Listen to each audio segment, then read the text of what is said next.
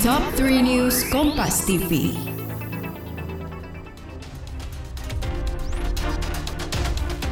Halo Sobat Kompas TV, kembali lagi di Top 3 News Kompas TV. Kita akan membahas tiga berita terpopuler hari ini, Selasa 18 Januari 2022.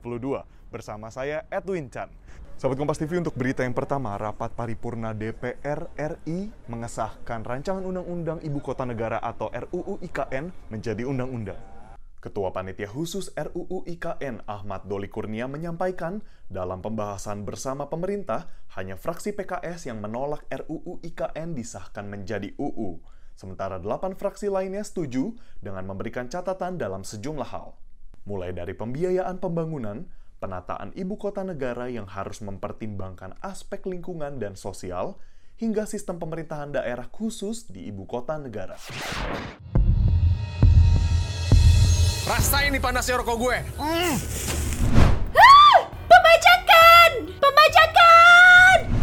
Mm, lepas! Lepas! Dengarkan podcast Tinggal Nama setiap hari Selasa dan Kamis. Persembahan Video Podcast Network by KG Media hanya di Spotify. Saat semuanya sudah terlambat.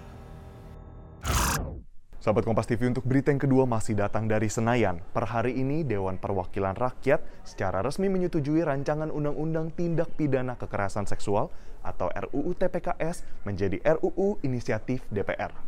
Keputusan ini diambil dalam rapat paripurna ke-13 DPR hari ini setelah mendengar pandangan dari 9 fraksi yang mayoritasnya setuju RUU TPKS ditetapkan sebagai usul DPR.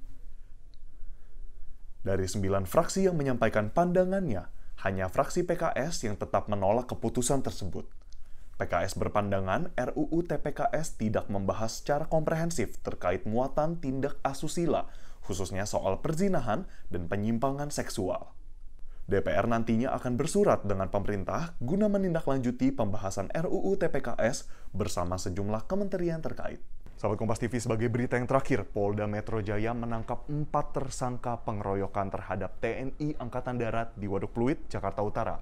Hingga kini, polisi masih mencari tersangka lainnya yang menjadi buron. Penyidik di Treskrimum Polda Metro Jaya menggelar konferensi pers didampingi pihak Pomdam Jaya. Dalam kasus ini, polisi berhasil menangkap empat orang yang diduga menjadi pelaku pengeroyokan. Sementara itu, tersangka lainnya masih dalam pengejaran dan masuk ke dalam daftar pencarian orang. Satu di antaranya diduga kuat sebagai pelaku penusukan yang menyebabkan Pratusadi gugur. Itulah dia sahabat Kompas TV, tiga berita terpopuler yang terjadi pada hari ini. Saya Edwin Chan, pamit undur diri dari Top 3 News Kompas TV. Sampai jumpa.